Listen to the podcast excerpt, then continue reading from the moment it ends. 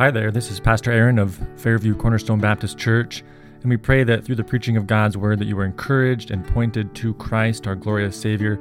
If you have any questions or comments, uh, you can find us at www.fairviewcornerstone.com, and uh, please write to us. We'd love to uh, hear any questions or comments. We pray the Lord encourage you through this sermon.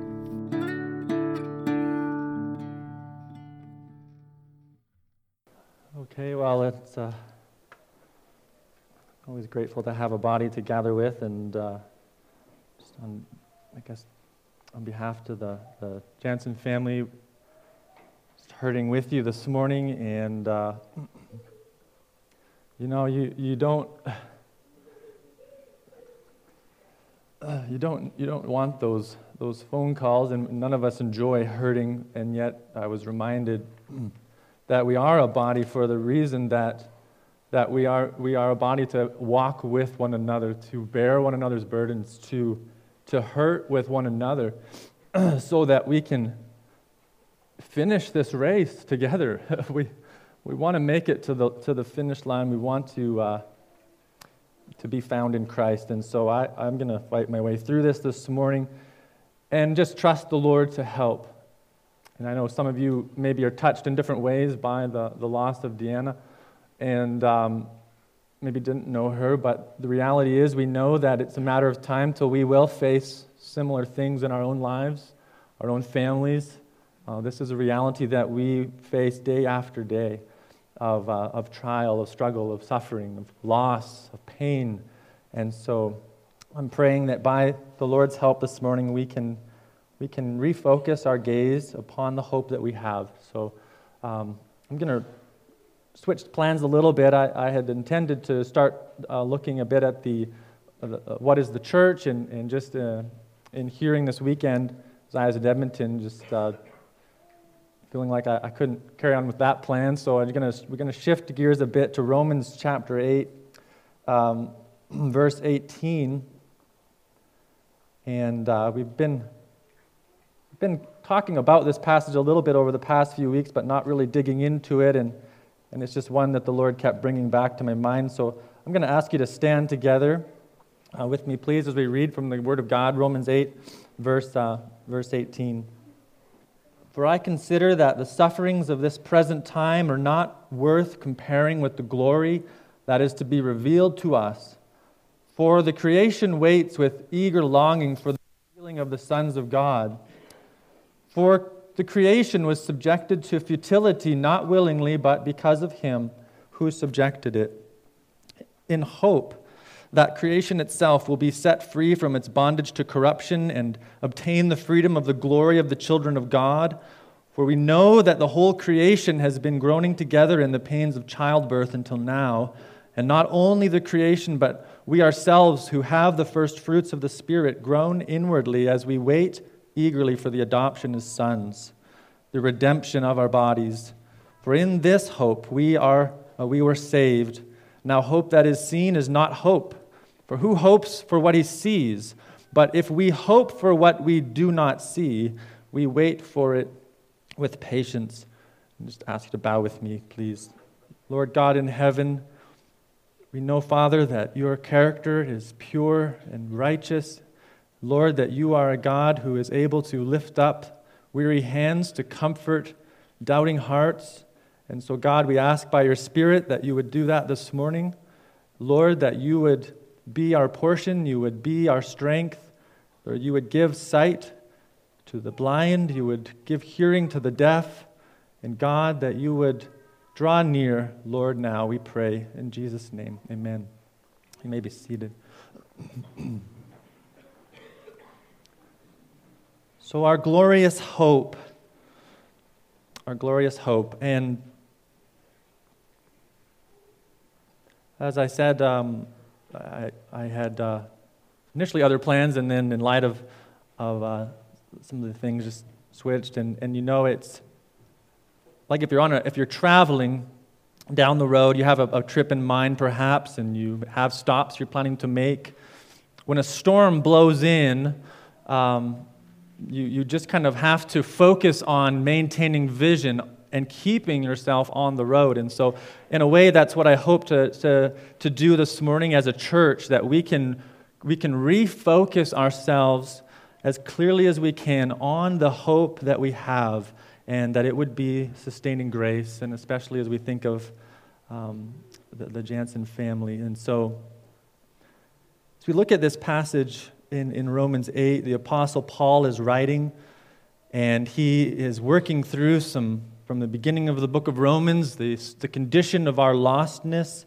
He works, he works through the solution, the, the promise to Abraham, and how it is by faith that we are brought into the people of God, and how the law was designed to point us to this reality of Christ coming. And then when he comes to Romans 6 and 7, he, he begins to show us that this new life, this hope happens as the Spirit of God causes us to be born again, that we no longer identified with Adam, but now Christ.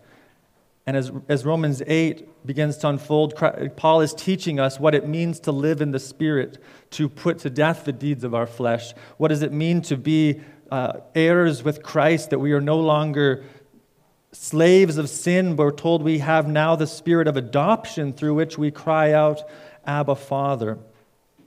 And then Paul in verse 18 here, he, it's almost as though he starts to gaze off. He maybe looks around him and, and sees the reality of the struggle, the pain, and he reminds people of our, of our glorious hope that we have. And so that's what I want us to look at this morning. Now, as I talking with the, the children, we think of hope oftentimes in a wishful kind of way. Like, I hope that we still get some harvest weather, or I, I hope that the, the cattle market uh, improves, or I hope, I hope. And we use it in the sense of things that we are wishfully thinking, but we have no real confidence may, that, that it will happen. It may or may not happen. But that's not the biblical sense of the word hope hope for the, for the New Testament writers, and especially for Paul right here, is, is more of a word of confidence. Something that you are sure of, something that you know is, is true, is, is, is a foundation for your feet to stand on. It's not something that Paul is, is just wishfully hoping comes to pass. It is something that he knows, that he has confidence in. And, and we need to understand this, otherwise, we will, will miss the beauty and the, the help I think that Paul is trying to give us here in, in Romans 8 that we do have a, a sure confidence, a foundation that we can put our feet upon. It's not something that may or may not, not happen in Paul's mind. It is sure, but it is not yet. And so, as he said, we now wait for it with patience and some other words that may be synonymous to the word hope, confidence, expectation. These are words that are, are very similar to what Paul is after. In fact, the, the uh, antonym, the opposite of the word hope, is despair in, in, in, Paul's mind. So, if the opposite of this kind of hope is being overcome with despair and a sense of helplessness, so, if we are going to persevere, we, are, we need to have a clear vision before us of our hope as Christians, beyond this struggle that we, we find ourselves in day after day. And this word is used throughout the scripture. You could flip back for a moment to Romans 5.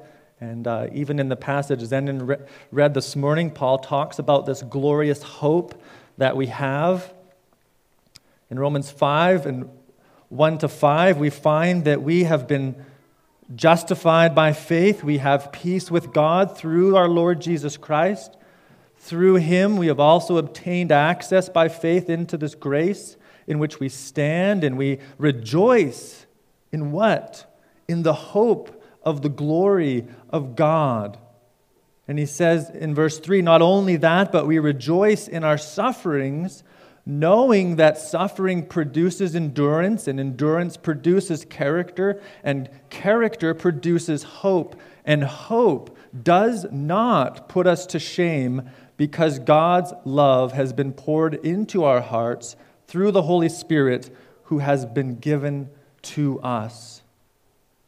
And so, this word hope is a tremendous source of strength and confidence and peace for the believer.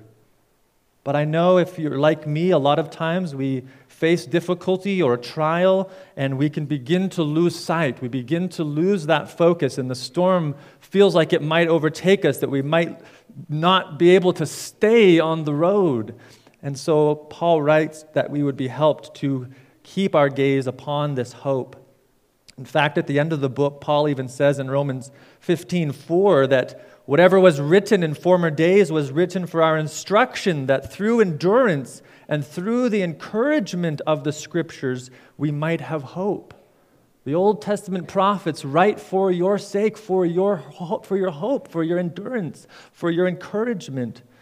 And so, as we try to comfort one another, don't, don't be ashamed to say, can I, can I read some scripture with you? Can I share a psalm with you that encouraged me this morning. Use the word of God, it was given for our hope, and that we would endure in this, in this journey of faith to Christ.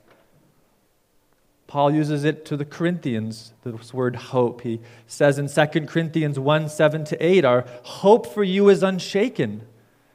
We know that as you share in our sufferings, you will also share in our comfort. And, and this word hope for Paul was something that was crucial to the believer's perseverance, to their joy in the midst of trial, to their confidence in their God when all around them their soul gives way. And saying uh, that this morning. And like I said, as, as Zen read this morning, this hope of the gospel that we've been brought into. So you see, this word is something that is meant for our encouragement, for our sustaining grace, for our strength, for our help to press on. So the question is in Paul's mind, in Romans 8 here, what is it? What is the hope that we have? What is, what, what is it? What, what contains, what is um, the essence of this hope? Or what, what are the aspects of this hope? How do we talk about it? And so there's I think, clearly six things here that Paul talks about in Romans 8 18 to uh, 25 that we can, we can say this is something that we can look forward to, we can long for, we can keep our eyes upon to give us strength to press on. And in verse 18, the first thing that you see about this hope that we have as Christians is that it is weighty. It's a weighty hope. So much so that, that Paul says in verse 18 that it's not worth comparing with the glory that is to be revealed to us. So, this hope that we have is weighty.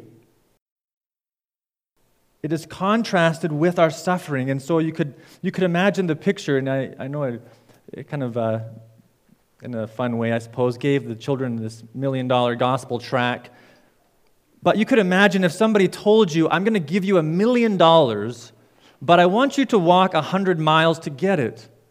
Well, the, the, the, the struggle of walking 100 miles is, is going to be light. You're, you're not going to be complaining as you walk that road to receive that million dollars.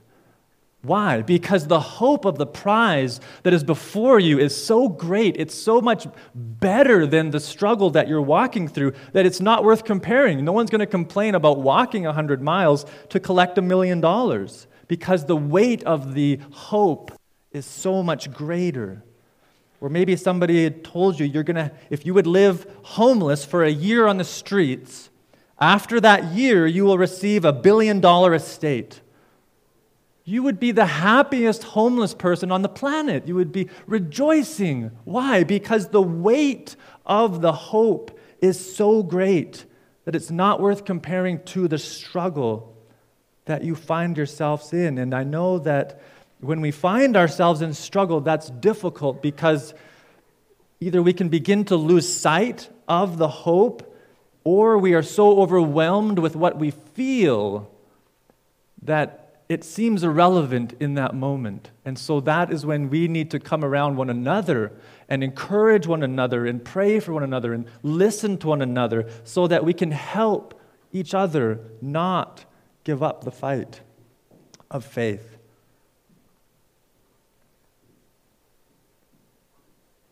Paul, the, the New Testament, you know, you get these glimpses of this glory that is coming for those who are in Christ, for those who are persevering in faith. You get glimpses of a, a, new city, of a place without pain, a place without death. You get glimpses of this place where there is no more night, it is all day. The sun doesn't, the, the glory of Christ gives light to the place. We get these, these glimpses, but ultimately, we can't even imagine the beauty of what is in store and, and, Paul quotes Isaiah 64 and 1 Corinthians 2 9. He says, What no eye has seen, no ear heard, nor the heart of man imagined, what God has prepared for those who love him.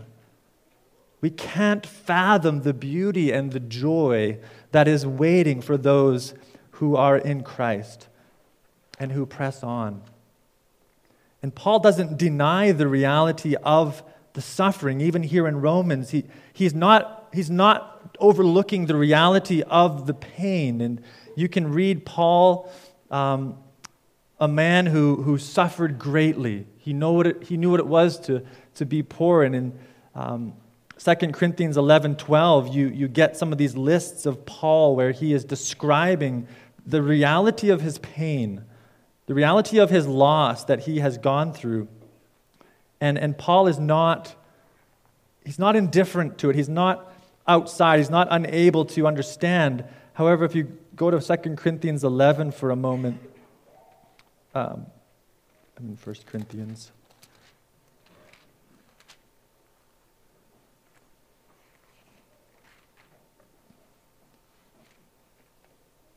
Second Corinthians chapter 11.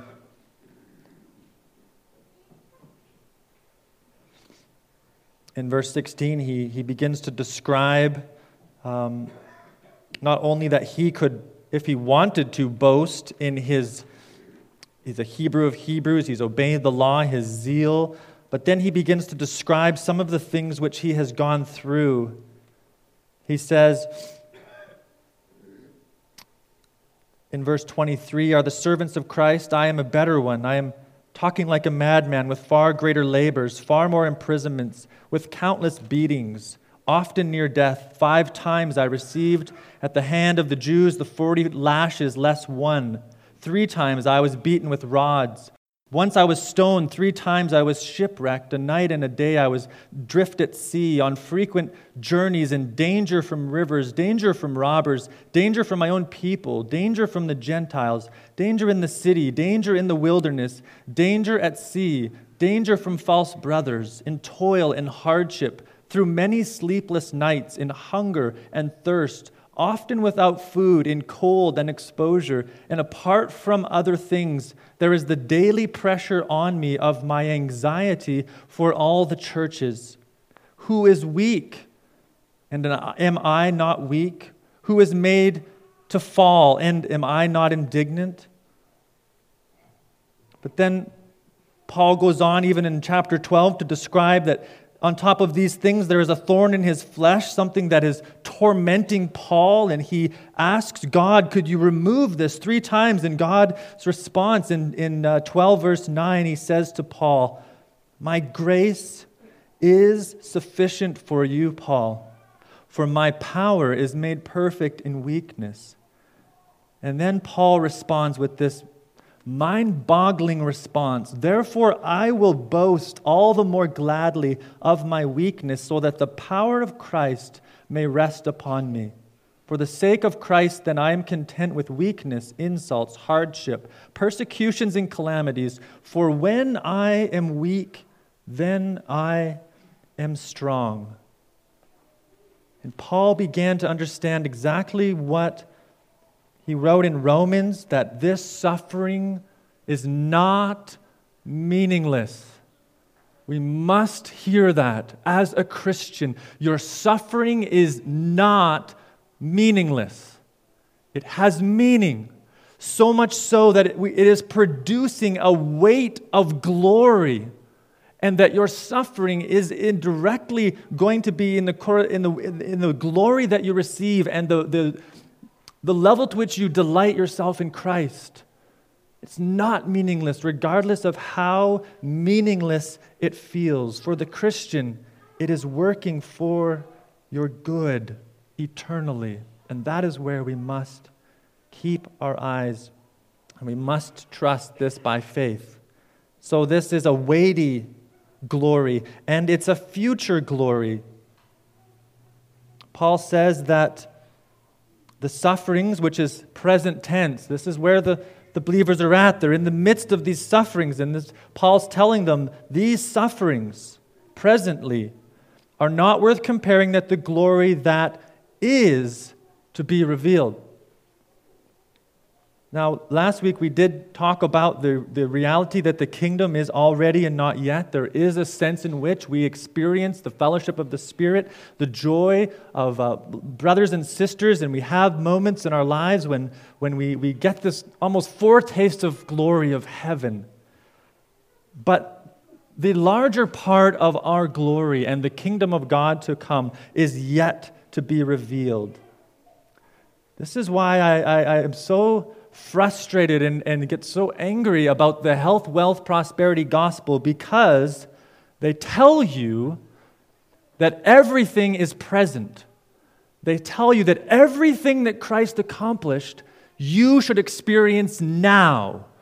That's not the gospel. That's not the testimony of the apostles. That's not the experience of Christ. And it confuses people to think that when I experience suffering, when I, when I experience loss and heartache, that God is somehow against me, that He's forsaken me. It's not the gospel. We are called to suffer.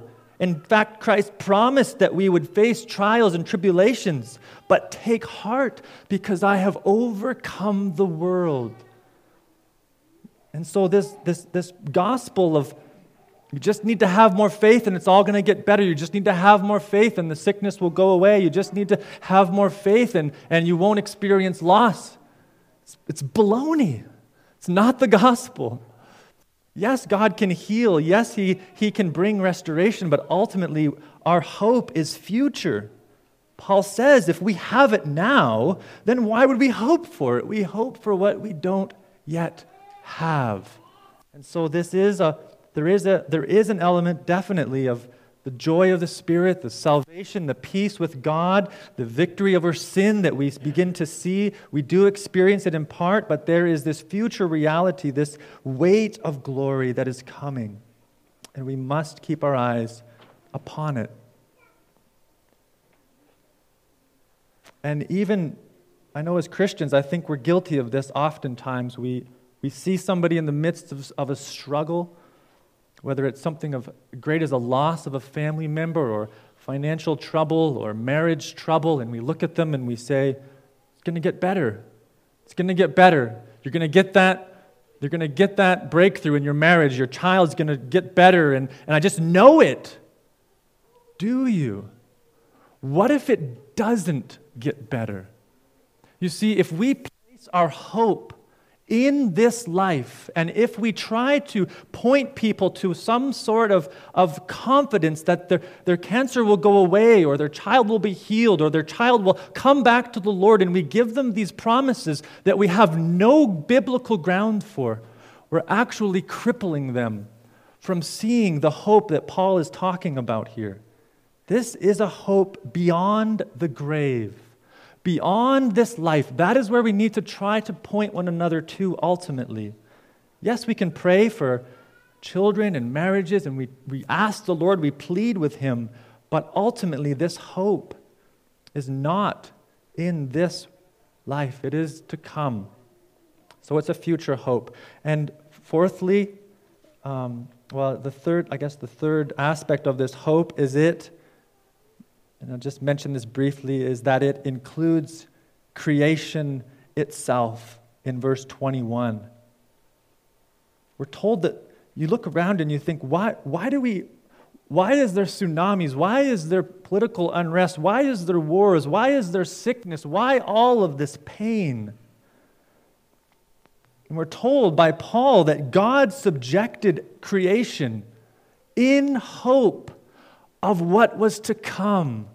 When sin enters into the world and destruction is, is brought in, God curses creation in hope of the newness that would come through Christ.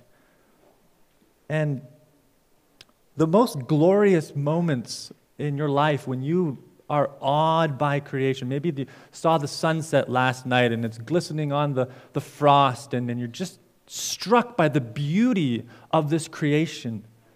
Those moments are shadows of what creation will become.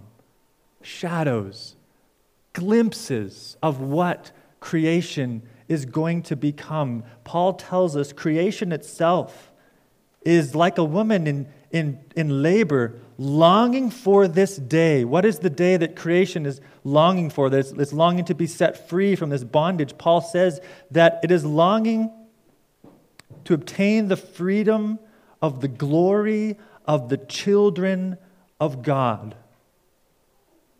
Creation is longing for the return of its creator when Christ will make all things new. Creation will be caught up in this glorification.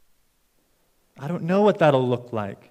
You know, sometimes you read books like the, Chronicles of Narnia, and Lewis describes this fantastic land where everything is different and there's animals, but they're, they're different animals that we have a hard time even imagining, and the trees are you know, you get these kind of maybe ideas that can help, but ultimately we, we, we don't know, but we know that it's, it's going to be glorious without corruption. And so this, this hope that we have, it is weighty, it is future, and it includes creation. And we also see from Paul here that it includes our final adoption our final adoption. When Paul says in verse 23, not only the creation, but we ourselves who have the first fruits of the Spirit, we groan inwardly as we wait eagerly for the adoption as sons, the redemption of our bodies. And there's, there's obviously a lot of different uh, images that the Bible brings in to help us understand our salvation. Adoption is one that I think is beautiful. In fact, my wife and I have talked a number of times that, Lord willing, it would be amazing to adopt a child one day because the, the gospel is so powerfully displayed in the process of adoption. We are brought into a family that we have no, no lineage to. We're not the offspring of Abraham. I don't think any of us are here ethnic Jews. And yet we are grafted into this people of God, into the spiritual Israel, into those who have now been brought into the promise of the new Jerusalem, the King of Kings as our Lord. And so our, we, we long for this final adoption. And as I said, we, we experience it in part. Paul said in Romans 8, just previous, 8:15 that we did not receive the spirit of slavery to fall back into fear but you have this, received the spirit of adoption. You've received the spirit of adoption as sons by whom we cry abba father. And the spirit himself bears witness with our spirit that we are children of god.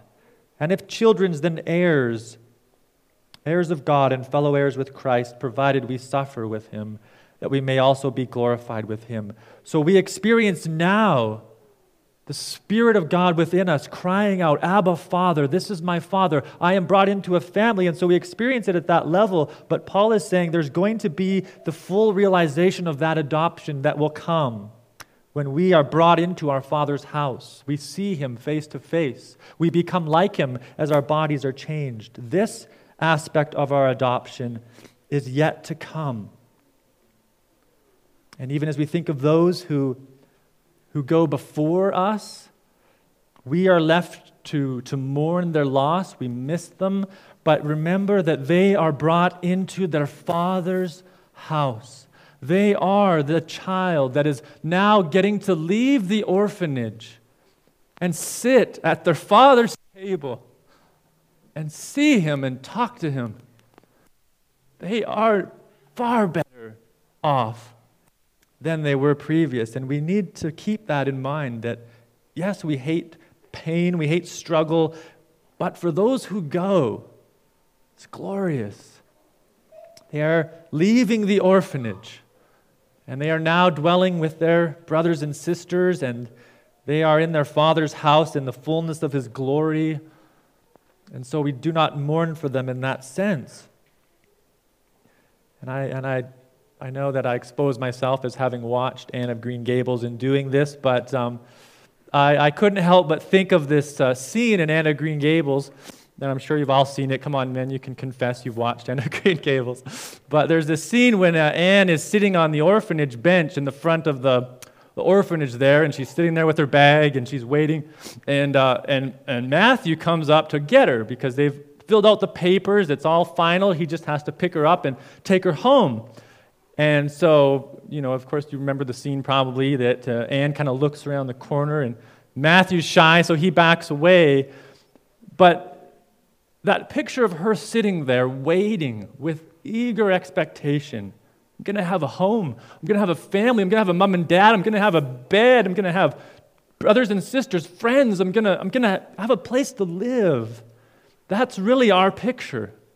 We are at the orphanage. The papers have been signed. The payment has been made. We are already children of God, and yet we are still waiting to be taken into our Father's house. And so Paul says, because we don't have this yet, we wait for it with eager expectation. But waiting is not always easy, especially when it seems that the Father is long delayed, and you start to wonder, like Peter says, well, maybe he's not coming. Maybe it's all a lie. Maybe there's no great end to this. And doubt starts to come into your mind, and, and we have to fight that. We have to say, no, I know my Father. He said he will come. He will come when the time is right. And until then, we've been given a commission.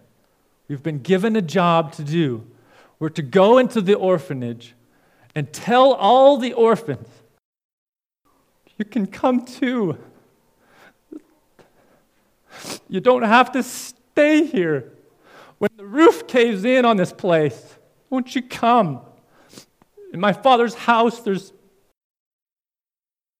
there's many rooms. Come with me. And we are called to go to a world that is dying and give them the gospel of their salvation that they might come to our Father's house. And so we don't sit on our hands and just become frustrated that the Father's not here yet. We're to go. Yes, you might get punched in the face. You might get laughed at. You might get told you're, you're crazy. This is my home. I love this place. Love this orphanage. I've invested my whole life here. I have my treasures in my little treasure box. I have my bed. I've got, I've got, you know, stocks in this orphanage. Don't tell me I'm going to leave. I love it. But the reality is, we're told there come a day when that orphanage collapses, when it is consumed with fire of judgment, because all of these orphans have broken the commands of this king. And we stand guilty. But He has given a way that we do not have to be there. We can be brought out, and it is by faith in the Lord Jesus Christ who has paid our debt. He has paid our way out of this orphanage. With His own blood, He came and died the death we should have died. And to display His power and the hope that He gives us, He rises from the dead. says, Come, Humble yourself, turn from your sin, confess me as Lord, receive the payment for your sin that I've made, and you too can come to my Father's house. And so, lastly, we have the hope of the redemption of our bodies, Paul says. He says that uh, we await this adoption of sons and the redemption of our bodies in verse 23. Now, there seems to be a lot of disagreement exactly as to when this happens. When do we get these glorified bodies? Um, as I understand the New Testament, all of creation and all of the saints that have gone before are still waiting for the glorification of all things. This will happen, and um, if you want to go back to 1 Corinthians for just a moment, I think Paul, Paul tells us here that there is, even in heaven now, I believe, a sense of expectation still. Yes, the, the, the saints that have gone before are without sin, they are without pain, they are in the joy of their Father's house, they experience the, the beauty of, of His glory, of the place, And yet, there is this cry still. We see it in Revelation. How long, O Lord, until you complete this? When is it going to happen? They are still waiting for this new heavens and new earth. And Paul tells us in 1 Corinthians 15, verse 51. He says, I tell you this, brothers, flesh and blood cannot inherit the kingdom of God, nor does the perishable inherit the imperishable. Behold, I tell you a mystery. We shall not all sleep, but we shall all be changed in a moment, in the twinkling of an eye, at the, at the last trumpet. For the trumpet will sound, and the dead will be raised imperishable, and we shall be changed. And this perishable body must put on the imperishable, and this mortal body must put on immortality. When the perishable puts on the imperishable, and the mortal puts, mortal puts on immortality, then shall come to pass what is written Death swallowed up in victory. O death, where is your victory? O death, where is your sting? The sting of death is sin, and the power of the sin is the law. But thanks be to God who gives us the victory through, through our Lord Jesus Christ. Therefore, my beloved brothers, be steadfast, immovable, always abounding in the work of the Lord, knowing that in the Lord your labor is not in vain.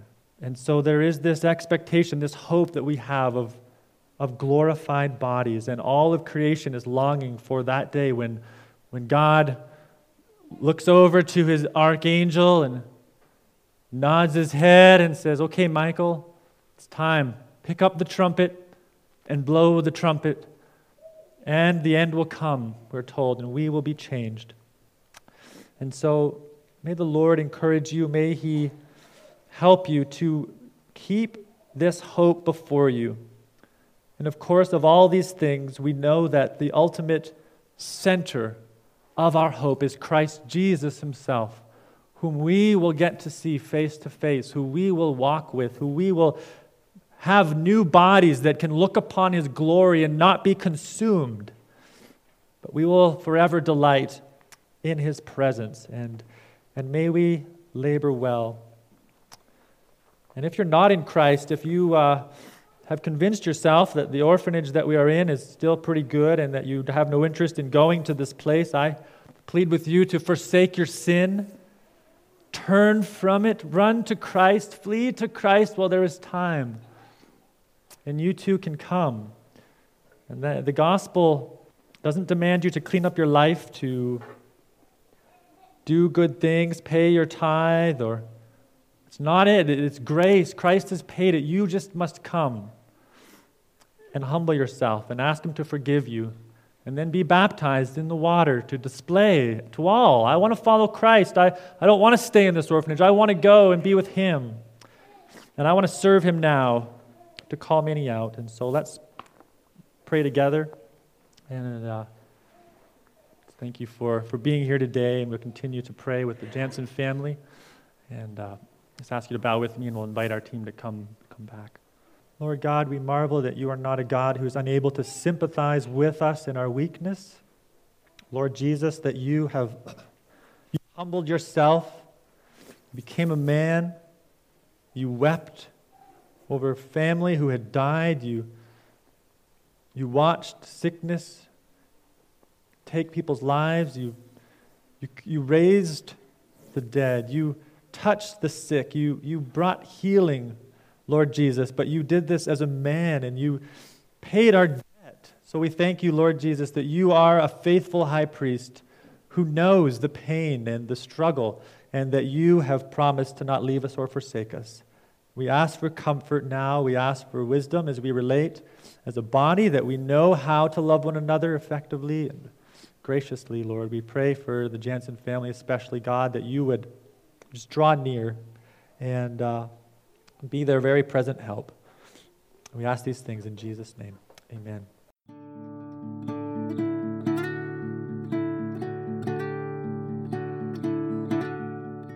Well, thank you for tuning in today to the sermon uh, preached at Fairview Cornerstone Baptist Church. And again, if you have any questions or comments, we'd love to hear from you. You can write to us at church at fairviewcornerstone.com God bless.